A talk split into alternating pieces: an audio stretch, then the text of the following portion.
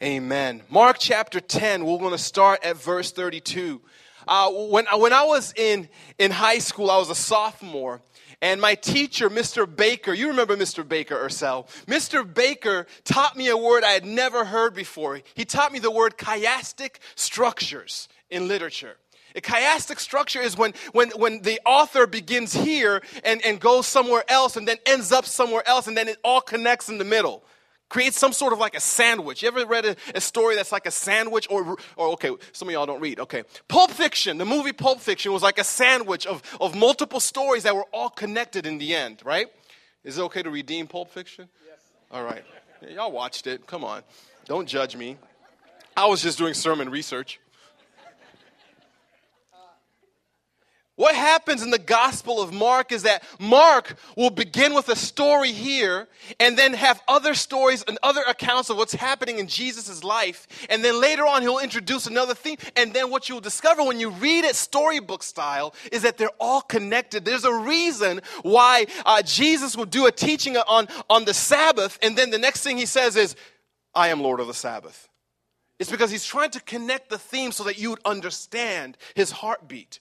So in, in Mark chapter ten, uh, we're seeing a sandwich. It's a sandwich that begins in Mark chapter eight. In Mark chapter eight, there's a story of a blind man. That blind man is, is touched by Jesus, and he begins to see shadows. He doesn't see clearly yet. And so when, when, when, he, when uh, Jesus touches him a second time, he's completely healed. Now the disciples are watching this happen, and they don't understand that Jesus is talking about them. Because Peter is going to reveal and say that, that Jesus is the Son of the most living, the high living God and all that kind of stuff. And Jesus is going to say, flesh and blood did not reveal this to you. And, and, and we get this idea that the disciples are starting to perceive who Jesus is. But yet what we are learning is that they're still blind, and Jesus has to walk them through and teach them through so that they can see him clearer for who he is. And so in Mark chapter ten is the closing of the sandwich. We start off with a blind man. In Mark chapter ten, we end the story with another blind man, blind man Bartimaeus, who in his blindness, though he could not see Jesus, spiritually, the Holy Spirit allowed him to see that he was the Son of David, the Messiah. Whereas everybody else who could see him did not recognize him. In the middle of that sandwich, Jesus reveals his mission to his disciples three times. His disciples are like, we've left our fishing boats. We've left our tax collecting business. We've left everything to follow Jesus. Our ship is has finally come in. If we connect to this guy, we're going to be rich, man. I think they were watching Christian television. Uh, We're going to be rich. We are, we are finally here. I mean, I didn't graduate high school, but I started a business. But this right here, I'm going to get notoriety because I'm connected to Jesus now. And Jesus reveals to them, guys, I'm going to Jerusalem. They're going to arrest me. They're going to hand me over to the Romans. They're going to beat me. They're going to spit on me. They're going to uh, uh, uh, humiliate me, and then they're going to crucify me. Every time Jesus tells them that, the disciples respond with some of the dumbest things that people can say. Uh, you're you're going to die? Okay. Who's the greatest amongst us? You're, you're going to die? Okay. Um, who sings better, Jesus? Who has better humor, Jesus? Is it Peter? Is it James? Who do you like more, Jesus? So in, in chapter ten, verse thirty-two, it says, and uh, it says, it says, they were on the road going up to Jerusalem. So far in Mark, in the Gospel of Mark, Jerusalem has been the source of Jesus' opposition. Jerusalem has not been the place where you just kind of go to Jerusalem and like, you know, like, oh man, in Jerusalem, it's going to be amazing. All through the Gospel of Mark, they've been sending scribes and Pharisees, teachers of the law, from Jerusalem to attack Jesus, to question Jesus, to try to trap Jesus.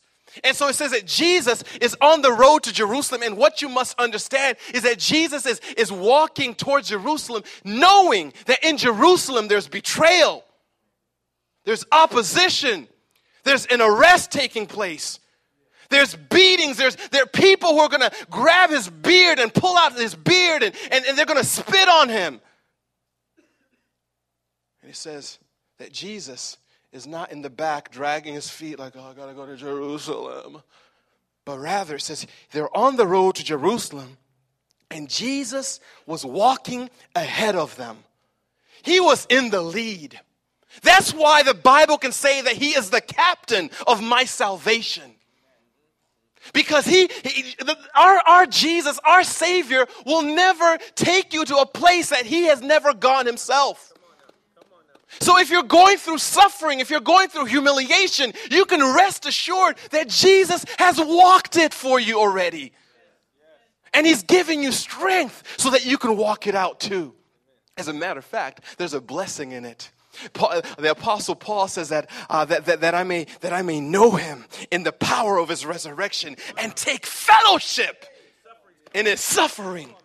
When you are suffering, you need to go ahead and throw a praise party at that moment and say, I am experiencing what Jesus experienced.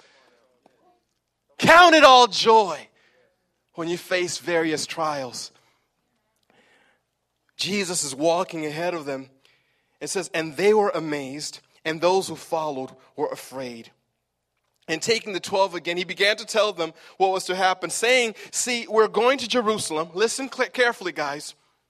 We're going to Jerusalem. I, I want you to understand what's going to happen in Jerusalem. I, I'm going to give you the details of what you can expect when we get to Jerusalem. We're going to Jerusalem, and, and the Son of Man will be delivered over to the chief priests, okay? Who's going to be the chief priests, the, the ones who are the authorities on the law, uh, on, on religion in our in our nation, in our in our ethnicity. Those guys, the chief priests, are, I'm going to be delivered to them and the scribes, and they will condemn me. They will condemn me. The very people who I came to save are going to condemn me. They're going to condemn him to death and deliver him over to the Gentiles because they don't have the authority to actually execute their judgment. Verse thirty-four, and they will mock him and spit on him and flog him and kill him. And after three days, he will rise. See, on this side of the cross, we read that and we're like, this is good. This is the gospel. Jesus takes on suffering that was reserved for me. He takes on the wrath of God. And then he rises up so that I don't have to be stuck in a sinful condition. But because of the same power that rose him up is now going to live in me. It's good news for us on this side. But on that side, if you didn't know, if you weren't sure about the future, and Jesus is saying this, I think this is a moment where you say, Jesus, man, I don't know what you're talking about. Can you explain that a little further? But the disciples, Christians, in the Greek,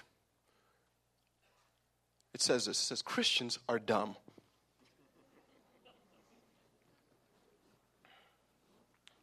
Jesus is talking about sacrificing himself. And we're thinking about glorifying ourselves. The gospel is about your selfless life now, but the doctrine that we appreciate is your best life now. If you can't say amen, say ouch.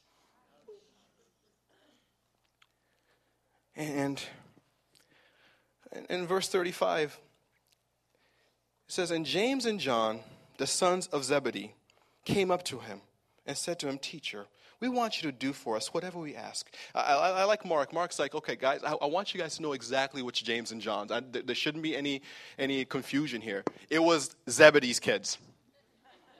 I'm going to be very specific so you know who I'm talking about. James and John, Zebedee, the Zebedee brothers. Yeah, those morons. Jesus has just explained, I'm going to die, they're going to beat me, they're going to flog me, they're going to mock me, they're going to spit on me, and then I'm going to die a gory death, the worst type of death you can even imagine. They're going to hang me up on a cross and, and all these things. And, and, and the Zebedee kids come up to Jesus and say, teacher, will you do something and promise to say yes? I have a son, Zion, and I expect him fully, if he has my D N A, to behave the way I behaved when I was three, five, six, and even seventeen. Uh, And let's be honest, I'm thirty-eight years old, and I say the same thing to my wife. Honey, um, listen, I was at a fashion district, and I saw this. Sh- I, I need you to promise to say yes. I need you to guarantee that you're going to give me a favorable response. Mark's a nice guy. The go- Mark, the gospel writer, he is a nice guy. Matthew is mean. Matthew. If anyone's going to write my story, my account of my walk with Christ, I want Mark to write it, because Matthew goes deep, man. He goes he goes low. Matthew chapter twenty, the same account is, is, is uh, talked about there, and, and it says, uh, James and John, the Zebedee brothers, brought Missus Zebedee, their mom. They they bring their, and, and I just picture like a, a, a Jewish mom from New York, okay? Come on, Jimmy. Jimmy, go ahead and talk to the rabbi. Hurry up. Johnny, we practice in the mirror. Tell him we practice. Hurry up. Jesus, he ha- they have something to ask you, okay?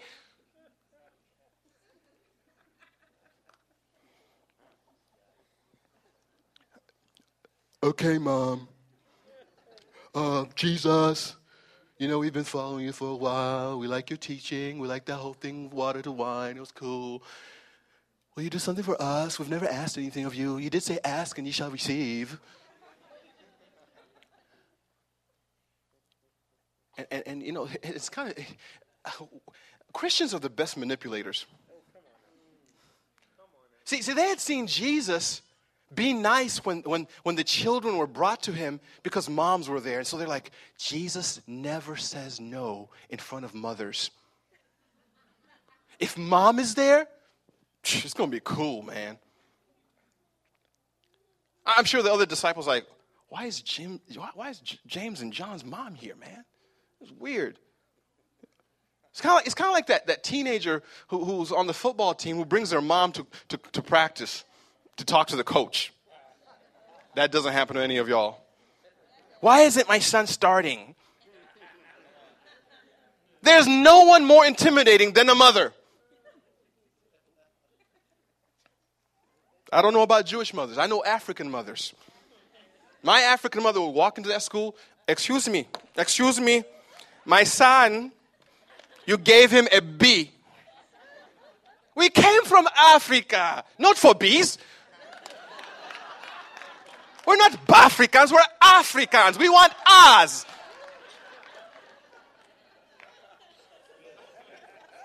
Intimidating. My white teacher's like, well, Missus Belima, we'll work this out. Um, I'm sure I'm sure we can extra credit, and, and if it stays after school, um, okay? Thank you very much. God bless you. I don't know how Jewish moms, come on, Jimmy. Talk to the t- rabbi, listen.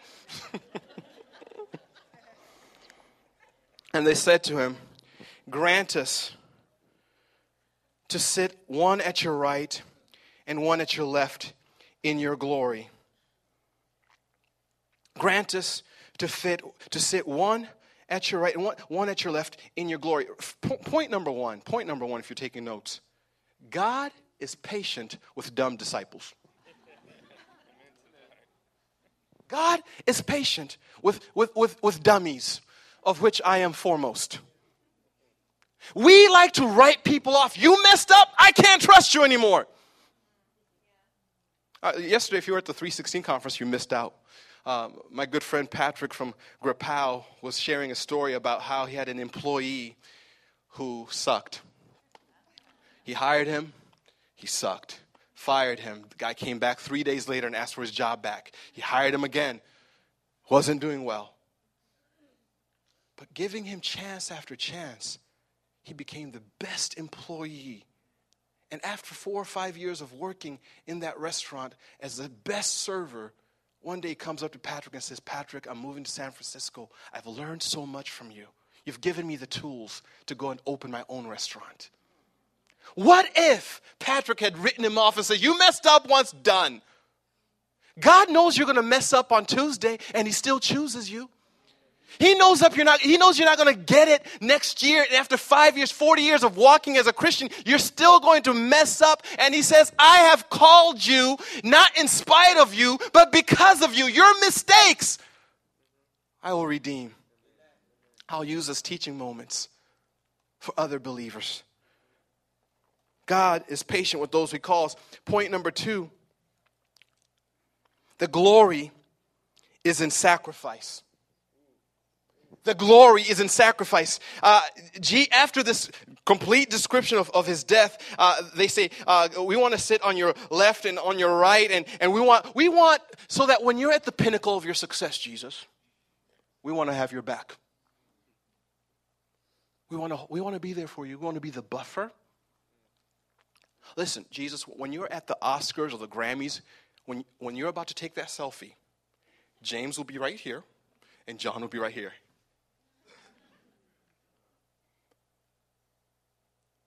Jesus is talking about a sacrificial death.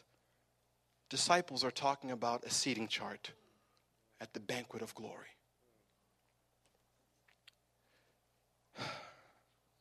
He went to give up his life. They wanted more from this life. He was about your selfless life now, and we want our best life now. He says to them in verse thirty-eight, you do not know what you're asking. Uh, are you able to drink the cup that I drink or to be baptized with the baptism of, of which I, I am baptized? You see, in the Old Testament, there was this, this symbolic uh, uh, uh, word that they would use to describe the, the fury of God's wrath against sinners and sin. Sinners and sin. God is angry, as it is revealed in the Old Testament in Psalms, that he is angry and the stench of sinners infuriates him. And so he He says, the cup of God's anger against sin, his hatred for sin. Are you willing? Are you able to drink that cup? To fully be submerged and immersed in the wrath against it. And these cowboys or cowboy fans respond by saying, um, cup, yeah. Baptism, yeah. Uh, yeah. I, I can handle that. So, uh, verse thirty-nine, it says, uh, we are able, and Jesus said to them, the cup that I drink, you will drink. And with the baptism with which I am baptized, you will be baptized. Jesus is prophesying. He's saying, yes, you will experience what I've experienced because I've already walked it out. And so if you're following, if you're connected to me, you're going to experience some stuff. As a matter of fact, if you're walking and, and, and you're following after Jesus and nothing is happening to you and everything is awesome, you must look at your faith and say, am I really following Jesus? For James, for James, he was... He was beheaded. For John, the end of his life was in exile on an island. That's what following Jesus cost him. And in that suffering, we learned that, that even Paul, he's in a Philippian prison cell, tied up, busted and disgusted, but he's still saying, God is so good. I count it all joy. Oh, that we may know him in the power of his resurrection and take fellowship in his suffering because he's walked in front of it, knowing what was coming, calling us to follow behind him. Y'all with me so far? The glory is in the sacrifice. As a matter of fact, there's there's an interesting uh, thing that's happening here. He says this, he says in verse forty, but to sit at my right hand or my left is not mine to grant, but it is for those for whom it is prepared. Now when he says this, the same language is used to describe the thieves that were on the cross with Jesus, on his left and on his right, when he was lifted up, when the Son of Man did the glorious act of giving himself up, he had on his left and on his right the worst of the worst. A picture that when Jesus is in his glory, what you bring to the table is of no consequence to him. He can use the lowest, the most vile. to do his bidding, to do his work. Y'all got, you guys with me this morning? So it says, and Jesus called them to him and said to them, you know that those, uh, well, verse forty-one says, and when he, the ten heard it, they began to be indignant at James and John. Uh, the indignation that y- that you're seeing here is not a righteous indignation, but rather it is a, dang it, we missed our chance. Peter, they brought their mom. Why didn't we think of that? You ever been in a meeting and, and, and your coworker that you're kind of jealous for their position says something that you wish you'd have said? And, and so he says, oh, um, um, uh, and just to piggyback what Jim said, I was thinking that the uh, the annual report was actually really great. The T P S reports came in really perfect. And everyone looks at you like, what the heck did you just say? You just want to look smart because because Jimmy just... The indignation that these guys are having is one of like, dang it, man. Why didn't we think to ask Jesus the same thing when he was vulnerable? When he's acting all sensitive? You know, there's a timing. I, I'm, yo, when I was a kid, I, I knew when to ask my parents for stuff. If dad is whistling in the hallway, I'm like, whoa, let's ask for some money.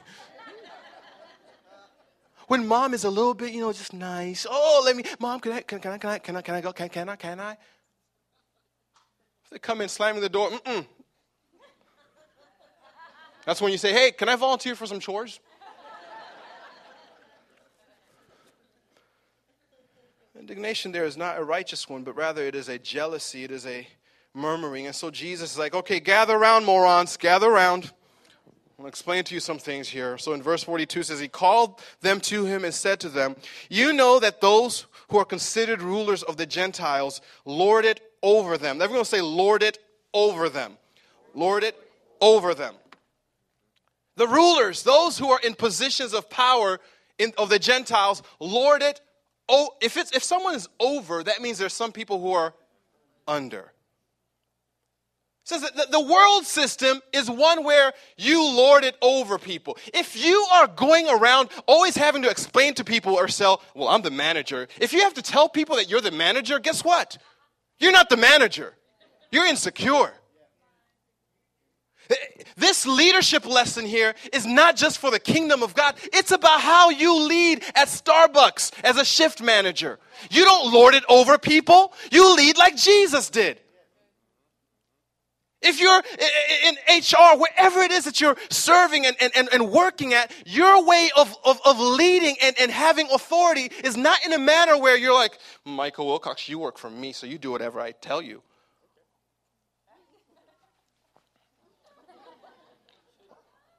You don't go George Jefferson with it. Come on, somebody. Uh, my sister... My sisters are here. Both of them are here. And uh, my sister Nikki is five years younger than, than me, and, and Liface is eighteen years younger than me.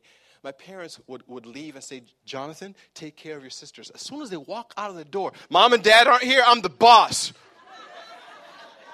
I'm the boss, and, and there's certain things that are going to happen. We're not watching Smurfs, Nikki. We're watching Transformers, okay? And if there's nothing else on but Smurfs is the only thing on, guess what? We're giving the T V a break. Now clean my room, iron my clothes. What else did I ask you to, don't stop. We've been, I've been redeemed, okay? We behave this way because that's the world system. It's in our D N A. And Jesus is like, the Gentiles, those who are not part of this thing that I'm starting, this new movement, they don't lead, they lead it that way, but there's a different way for my people. It says, verse forty-three, it shall not be so among you. Whoever would be great among you must be your servant. It's an upside down kingdom, upside down uh, pyramid. If you want to ascend, you must be like me and descend. Yes. Yes. The further lower you go, as I did, the higher you're glorified in this kingdom. It says the Gentiles lord it over them. Peter, uh, whom Mark is, is really a scribe for, for this gospel, Peter, in, in First Peter chapter five, he says this, he's saying, uh, we are your fellow elders and, and the elders among you. And, and, and, and then he says this in verse two, says, uh, First Peter five two says, shepherd the flock that is among you. D- did you catch that language? Shepherd the flock that is among you. Not shepherd the flock that is under you. I don't want to speak bad of any other churches, but there's some churches where the pastor is put on a pedestal. I have so many people under me, and I am the bishop, high cardinal elect of the Holiness Perfect Church. The text says leadership in the church is one where we lead among each other, recognizing the different gifts and how it complements each other. I firmly believe that the greatest rewards in the kingdom of God are not necessarily going to be the, the, the for the people who are up front. It's going to be for the faithful who never were seen. It's going to be for the praying grandmother who gave out candies at Sunday school. Every week, just giving out a little candy, saying, God bless you, little one. Because guess what? I'm thirty-eight years old, and I still remember that old grandma who'd always have a little candy for me. That made church awesome. The greatest rewards will be for those who get up early and come and serve and set up and nearly break their backs, preparing a space for someone to experience Jesus. The greatest reward, I believe, I don't know if this is theological or doctrinal, but I believe that the greatest reward will be for those who work in children's ministry to make sure that the kids learn about Jesus at an early age.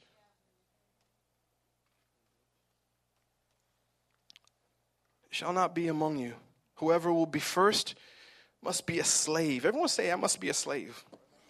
I must be a I, we live in the land of the free and the home of the brave. Nobody wants to be a slave in America. You, you want to be first in the kingdom? I take off my crown and I say, I, I'm a slave to whoever God sends here. For the Son of Man, verse forty-five, for the Son of Man came not to be served, but to serve and to give his life as a ransom for many. Last point, God only recognizes greatness in how we serve others greatly. God only recognizes greatness in how we serve others greatly. Jesus was heading to Jerusalem. His goal was to give up his life as a sacrifice. His motive was you and I, to be a ransom for many. He had a goal to give himself up, and the motive and the driving force for himself was not that he would gain uh, all kinds of stuff, but rather that he would gain you. And his method was selfless. Do you come to church with a goal to get, get, get? Or do you come to serve? Is your motive recognition? Selfies. Or is your motive genuine love for the lost? Is your methodology one you go around, or one where you go around telling people, well, I'm in charge of ushers.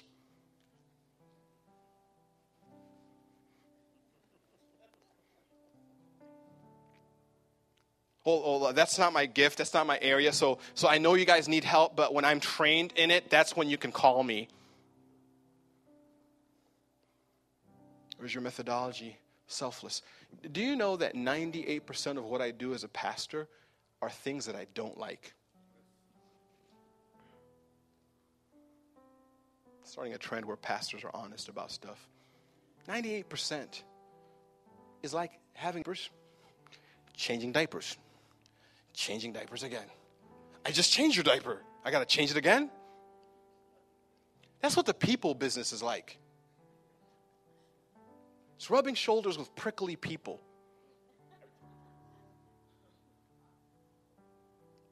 Walking with them and extending the same grace that you've received towards them over and over again. You know, the thing about Christianity is this, is that we always say that, I, I, Pastor, I'm just struggling with knowing God's will. Uh, there is no such thing as a struggle of knowing God's will. It's very clear. Go ye therefore and make disciples. He has given you a green light. Go. Go. The problem with this is not knowing his will, it's doing it. Is there a part of serving God that is beneath you? Because I can tell you that he took lashes on his back, that they pulled out his beard, that they spat on him, that he was humiliated, that they put him up on a, on a, on a pedestal to crucify him. They drove nails in his hand. They put a spear in his side. It would have been, it would have been enough if he had died in that way. But they took it a step further, because sin was not just uh, an act, but it was also shame that came upon humanity. And so to shame him, they stripped him and he was hanging there naked. They shamed him. And he walked that for you and me. My question to you becomes, is there anything that is beneath you in serving Jesus? It shall not be so among you. Serving and being kind without knowing Jesus is meaningless. If you believe that you will be recognized in heaven because of your kindness, you really believe in karma, and that's not the gospel. In Matthew, mean Matthew,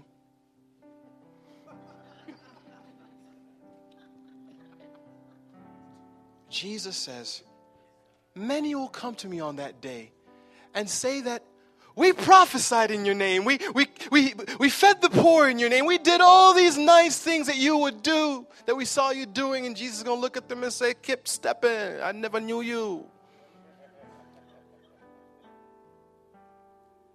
Do you know him? Two things. If you don't know him, this is your opportunity to know him. He died on a cross, was beaten and shamed in order to ransom your life for him. Secondly, if you do know him, if you've been walking with Jesus, as the pastor of this church, I'm going to ask you, stop visiting Relevant Church. This church was not designed for visitors. It's designed for people who are willing to pick up a towel and clean the messes in our city. People who are willing to say, you know what, I'm giving my heart, my life, to make sure that people far away from God can hear the gospel.